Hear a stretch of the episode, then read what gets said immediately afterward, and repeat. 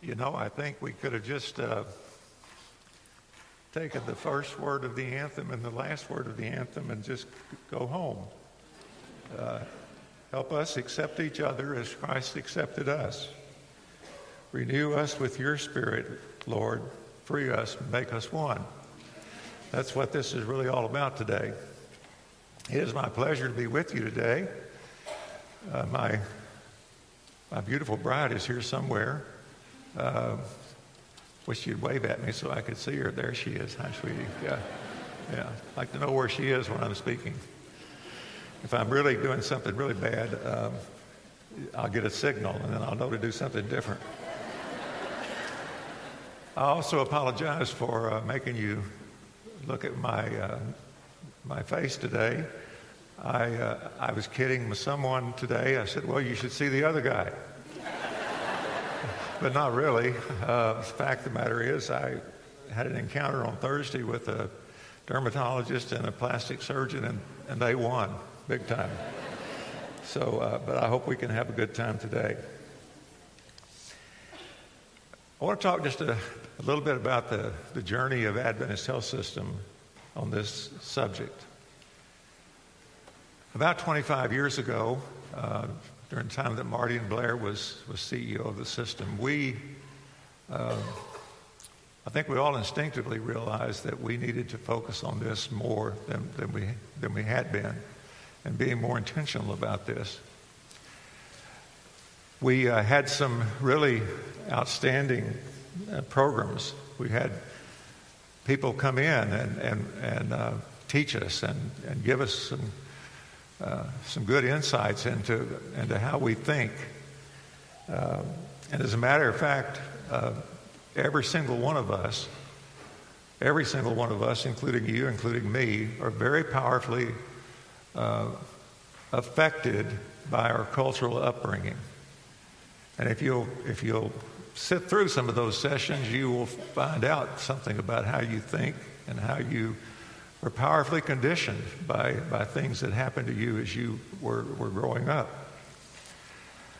I've looked at my own, I'm going to comment just very briefly on it, that uh, my uh, upbringing in this matter was just absolutely remarkable when I look back on it.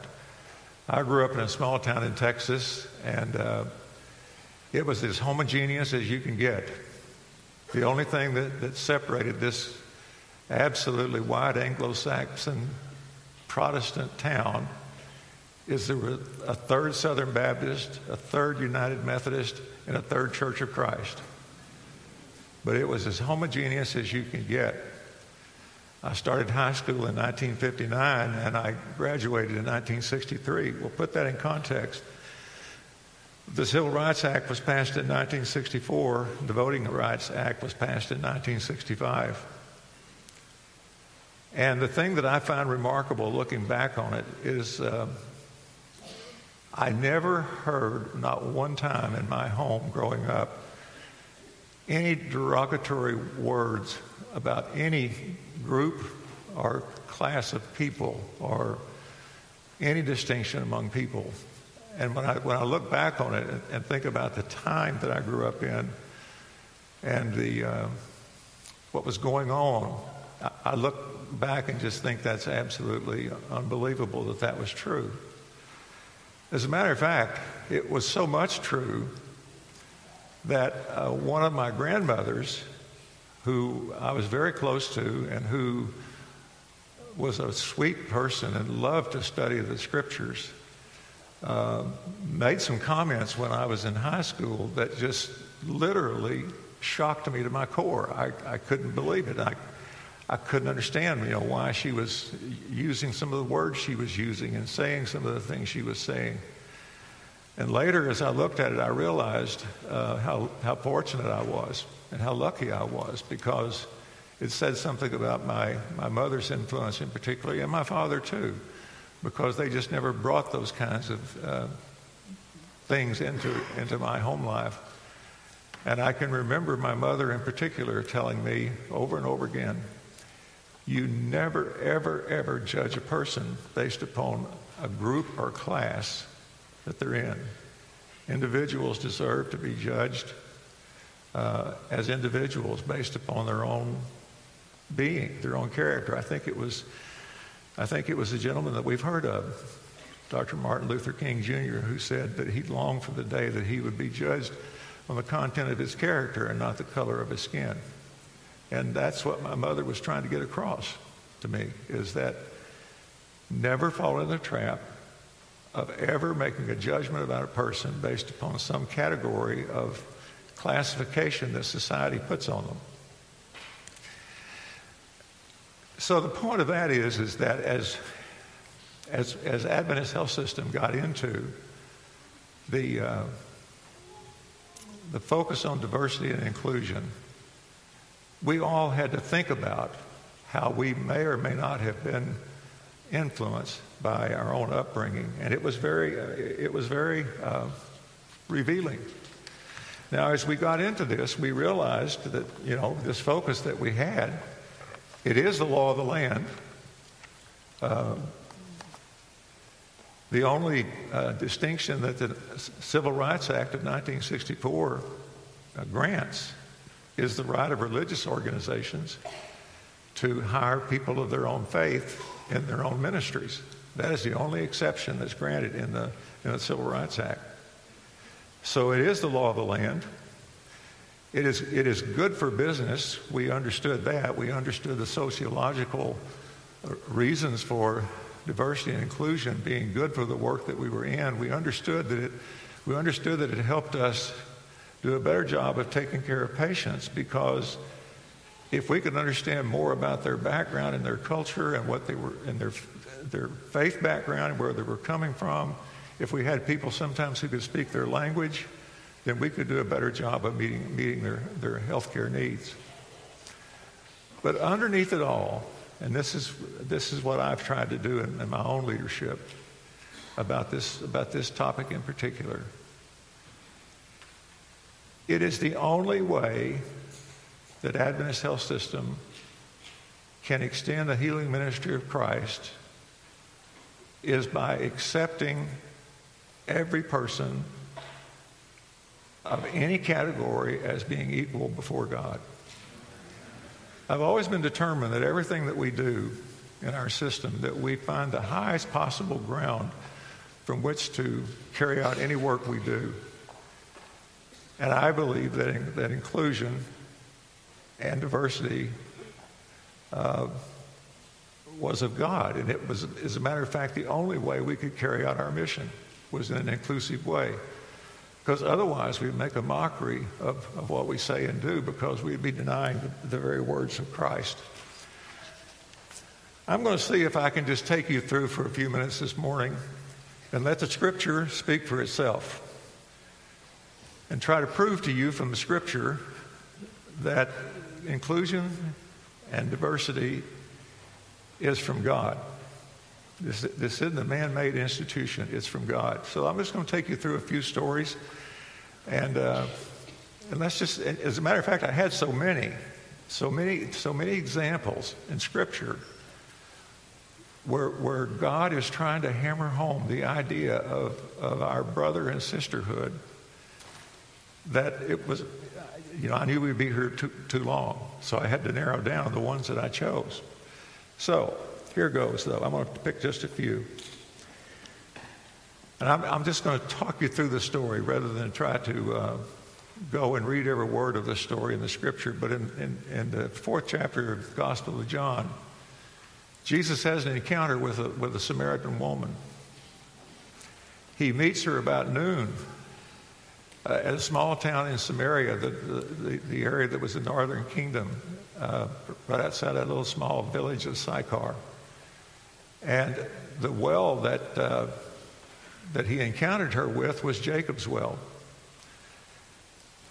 And about noontime, Jesus is sitting there. The disciples have gone ahead into the town to get some food.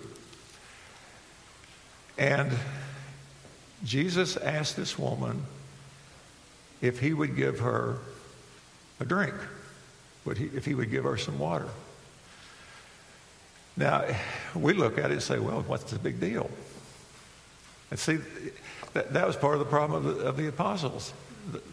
in a way, they, they weren't there, but somehow this story got recorded. So Jesus later probably told them this story and, and, and, spoke about this encounter so that this would be sure to be recorded in, in, in his holy word. But what was big about this is that, first of all, in that society, in that culture, a man would not talk to a woman. You'll see here the man woman thing. Man being superior would not talk to a woman. But even more than that, a Jew would not talk to a Samaritan. Samaritans were regarded as half breeds. They were regarded as half breeds racially and half breeds spiritually. Half breeds because they were the, the, the remnant of, of uh, Jewish people who were left behind um, when, the, when the Assyrians sacked the northern kingdom. And, and they sent in people to intermarry. And so there's a feeling that somehow they lost their racial purity at that time and that they also were not worshiping the way they should. And as this story unfolds, that this all comes to the fore. You know, first the woman is stunned. And then she says, um, Jesus says to her, You know, woman, if you really knew who I, who I was, I could offer you living water and you would never thirst again. Now, she liked that proposition because apparently she came every day at noontime when no one else was there drawing water because the, the, the, lazy men came and drew it early in the morning, you know, when it was not hot. She, because she felt like she was an outcast, came at the, the hottest time of the day so she could be by herself and wouldn't be embarrassed. And she thought that was a good deal to have uh, living water and she would never thirst again. But then Jesus says to her, Well, before we talk about this living water anymore, go bring your husband. And he asked that question because he was most interested in her spiritual welfare. And she said, I don't have a husband. And he said, That's correct. You've had five before. You've had five husbands before. And um, the one that you're living with now is not your husband. It'd be real popular for us then, again, being good moral people, to jump at the conclusion that this was a, um, a loose living woman. She may, she may have been, but we have, we have no basis of knowing that particularly when you understand that the only way divorce can happen in this society is for a man to divorce a woman. A woman cannot get a divorce, even today, cannot get a divorce in an Orthodox community.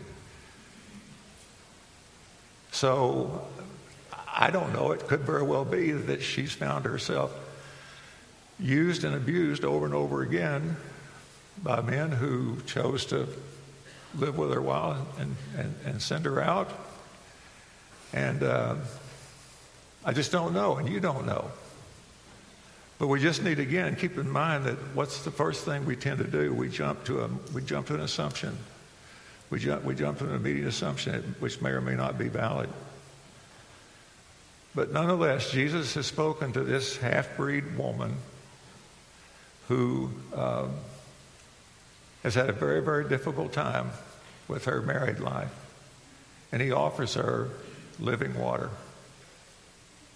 Water that will, where she will never, ever thirst again. And then that produces a discussion about where, where between Jews and Samaritans about where, where you should worship. And Jesus makes a statement, one of the wonderful statements after they discussed that for a while. He said, Well, woman, the fact of the matter is that there's going to come a time when you're neither going to worship God in Jerusalem or in Samaria, but you're going to worship Him in spirit and in truth because God is spirit. So that's one encounter that this has great meaning to me as I think about uh, how God looks upon people and the unity of people versus the way we look upon people. There's another encounter that Jesus told about. Actually, this is a parable. And again, he chose a Samaritan. There was a, uh, you know the story real well. There was a man that was going from uh, Jerusalem down to Jericho, which was a dangerous thing in and of itself at that time, going through tough, tough mountainous terrain. And uh, he, he finds himself attacked by thieves. And uh, he's left in really, really bad shape, just on the side of the road. Uh, I don't know whether his, he was in danger of, of, dying or not, but he was, he was in bad condition. And you know the story. First, a, uh, an ordained clergyman came by. And then a lay leader came by. Let's say first a, uh, uh, an ordained pastor came by and did, did nothing for him, absolutely nothing, just passed by on the other side, afraid to be contaminated again by this Samaritan, this half breed. Get the story? This half breed. Jesus is making a point here. He's trying to, he's trying to make a point to all of us in these stories. They passed by, and then the local elder passed by and did nothing for him. And then finally, the hated half breed Samaritan came by, and you know the story. Now, this, this whole uh, story was told in regard to the question, Who is my neighbor? And the people that asked the question were doing everything in their power to limit the, uh, the, the demands of the question. If I can narrow this down, uh, you know, far enough that my neighbor is, say, maybe uh, a good friend of mine who's in my own tribe, then maybe I have some obligations to that person, but I don't want this obligation to neighborhood to get too big. It could require too much of me. And so Jesus told the story on purpose to make the point that the one who was the neighbor, as the J.B. Phillips translation says, is the one who gave practical help. The one who proved himself a neighbor is the one who provided practical help. And it had nothing to do with, in terms of being judged about how good a neighbor you are or how good of uh, uh, a job you did in being a neighbor. It had nothing to do with your credentials, it had nothing to do with your religious credentials, had nothing to do with your racial credentials. It was simply who was the one who provided the practical help needed. Again, I think the Lord trying to teach us this, trying to teach us again and again this story. There is an encounter, another one. I'm not going to, I'm not going to say a lot about it today, but um, you know, I am a teacher at heart, and, and I, I have to always leave an assignment, and, I, and I'm going to leave one for you today. And, and here's the way it goes: there is an encounter that's told, a most amazing encounter that's told, where Jesus takes the apostles, and they go to an area which would be. Um, really north of current Beirut. And, and it, the, the, the, the encounter again is with a woman, and she's spoken of as a Syro-Phoenician woman. As best we can tell, Jesus just went there to have this one encounter with this one woman in front of his disciples, and then he came right back to, uh, to, to, the, to Nazareth to carry on his ministry. It's just most puzzling when you read it. And there's no question, it, it's a story that we read, and we, we read it as if it's a story of great faith, which it is. But if you'll go to that encounter and read that story of the Syrophoenician woman, but, but do this do this one thing read it as if Jesus and the woman are carrying out a play, if you will, in front of the disciples in order to teach them what their attitude was like. In other words, that what the woman was saying and what Jesus was saying was portraying to the disciples their own attitudes again, their own, their own uh, biases and prejudices. That, that, that that's an, another one. Now, I'm going to go into really the last, the last story. And I'm sorry I had to cut so many down, but uh, this is a story that's found in the 10th chapter of the book of Acts. And uh, Peter, Simon Peter, the, finds himself in Joppa, right on, the, right on the edge of the Mediterranean Sea. And the other character in the story is a Roman centurion whose name is Cornelius, and he's in Caesarea, which is 30 miles away uh, from Joppa. Peter's in Joppa, Cornelius is in uh, Caesarea. Now, it's said of Cornelius, the story starts uh, um, with him second. But it is said of him that Cornelius was a very uh, faithful, very devout, very religious man who was wonderful to the, to the Jews. Uh, he was actually a part of the occupying army. He, he was a part of the Roman garrison, if you will, that was designed to keep everyone under control. A centurion, as it just says, is an officer over a hundred. And his rank, if you were using modern terminology, was, was of a captain.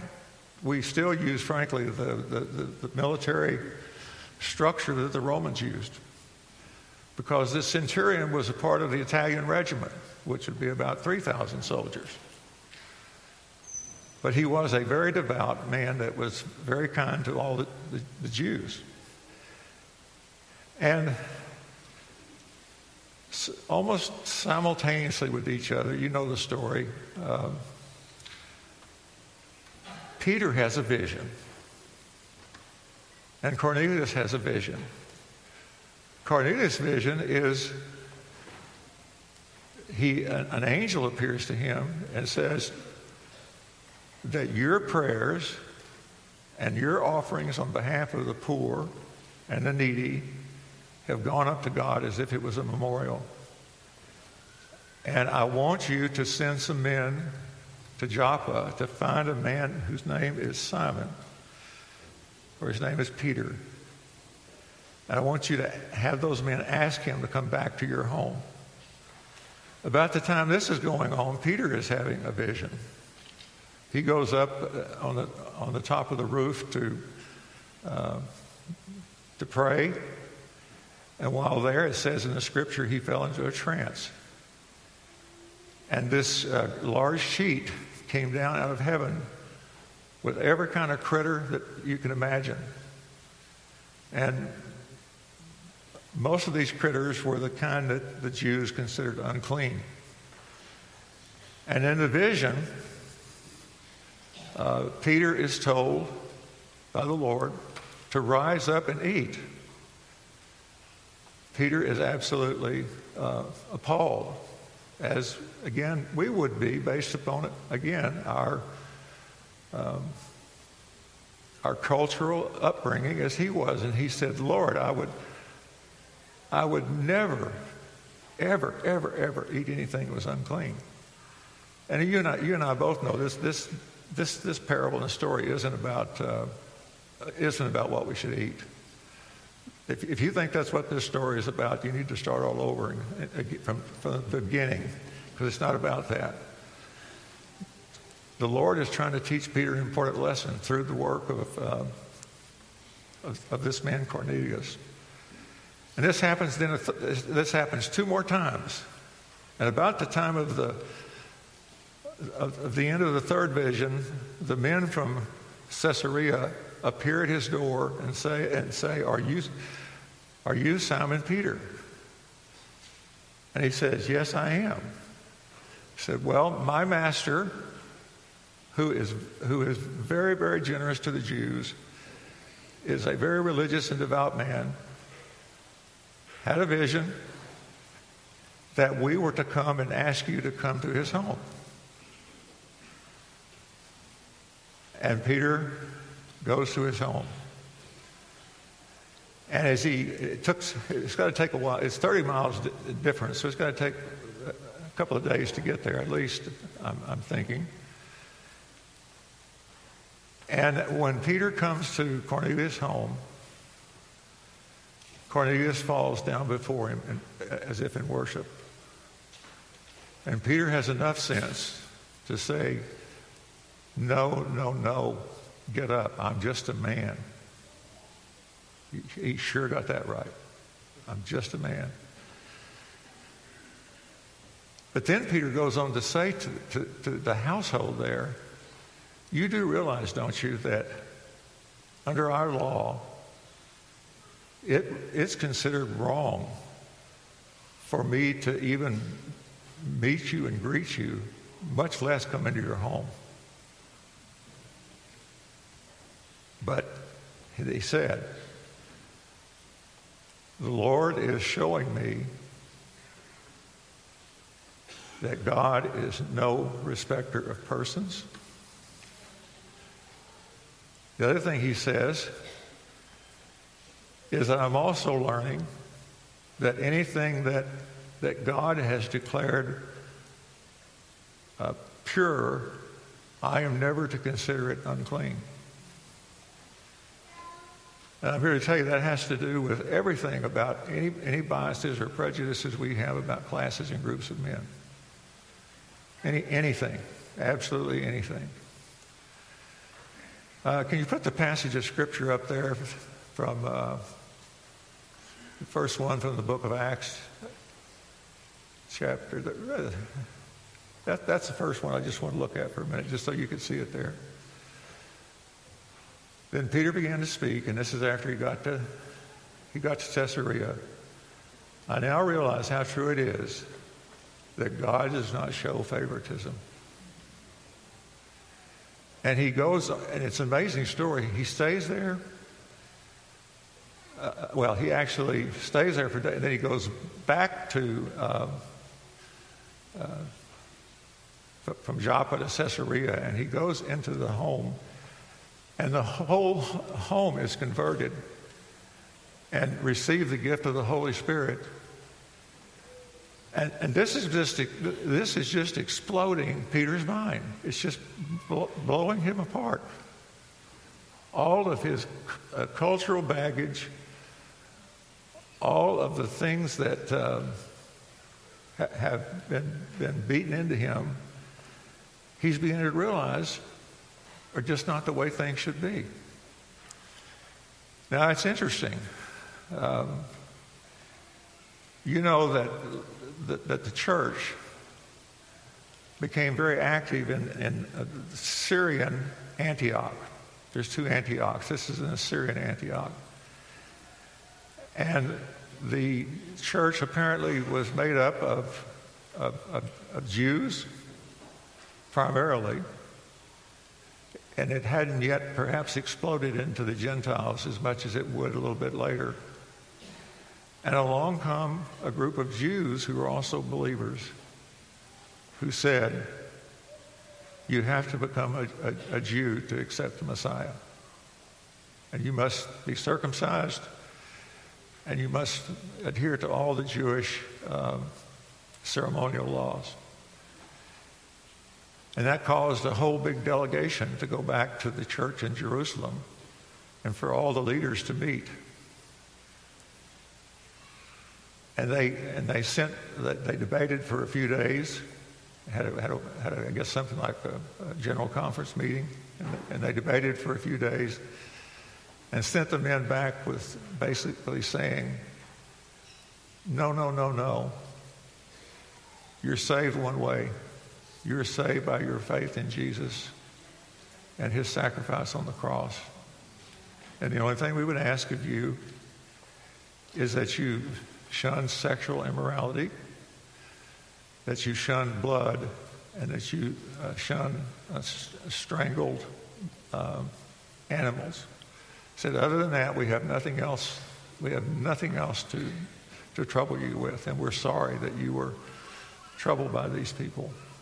And you know the history of the church, uh, and you know what happened in Paul and his missionary journeys, that everywhere he went, following behind him, were a group of people that said it's not just one thing to accept Christ and his salvation, but you must be, be converted as a Jew. And it just caused all kinds of heartaches with, with the, uh, the, early church. Now, if you put Galatians uh, chapter, let's see, you got more than that? I can read it. If that's all you got, that's fine. Maybe that's all I gave you. Let me pull it out and read it. That's the last thing I want to focus on right here this morning. Galatians chapter 3 to me is the one that nails it down. It is the passage of Scripture that ought to be the basis of any, of any conversation about inclusion versus exclusion. It is this uh, one passage in the book of Galatians.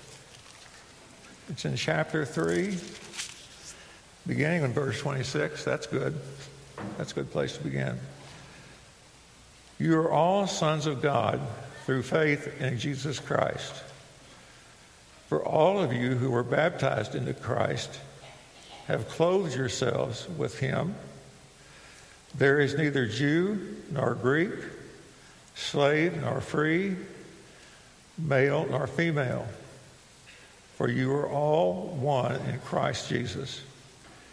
If you belong to Christ, then you are Abraham's seed and heirs according to the promise. That ought to be the, Brother Lou, that ought to be the, the, uh, the foundational passage of anything we do around inclusivity or diversity, is that particular passage right there. Right now, as we think about the world that's around us, I, I just want to. One of the stories I was going to share with you, but I'm not, was the uh, the story of Jonah. And I'm not going to. That's that, that's a wonderful Old Testament example of uh, of inclusion and and, and overcoming um, ex- exclusion. But today on the plains of Nineveh, which are in Syria, the plains of Nineveh are in, are in modern day Syria. And they're called the plains of Nineveh because of that ancient city. And there's this beautiful, beautiful land which, which is right in the foot, right in the foothills of the mountains. And there are churches there that were founded by the apostles in the first century. And they have these, these are Christian communities that have been worshiping there in those spots in the plains of Nineveh from the times of the apostles. They conduct their services in Aramaic, the language that Jesus spoke. And they're about to be destroyed now by the hatred that's been let loose in Syria and at a time like this, when we are confronted with, with something like this, which uh, seems so raw and so, uh, the, the hatred feels like it's just right there on the surface. And, and the lives of a person who is, who is not of the right tribe and, and the right faith can be snapped in a minute, your head cut off. There has never been a time in my lifetime when it was more important for the followers of, uh, of Jesus Christ to fight this hatred, to fight this, to, to fight this ideology, do everything in our power to remind people that the message that, that Jesus has is that we are one. And even in a situation where we're not religiously one, we need to remember what Jesus told, told us that we're to love our enemies. And he said, if, matter of fact, he said in the Sermon on the Mount, if you want to be perfect, like Jesus was perfect, you must love your enemies. and not give in to this hatred and, and not give into this ideology. Uh, Seventh-day Adventist Christians, we ought to be we, we ought to be the most accepting, uh, the most loving people on, on this planet. And, and recognize that this is the way God wants us to be. And in the case of the Adventist Health System, this is the only ground on which we should ever base our uh, diversity and inclusion program. Thank you.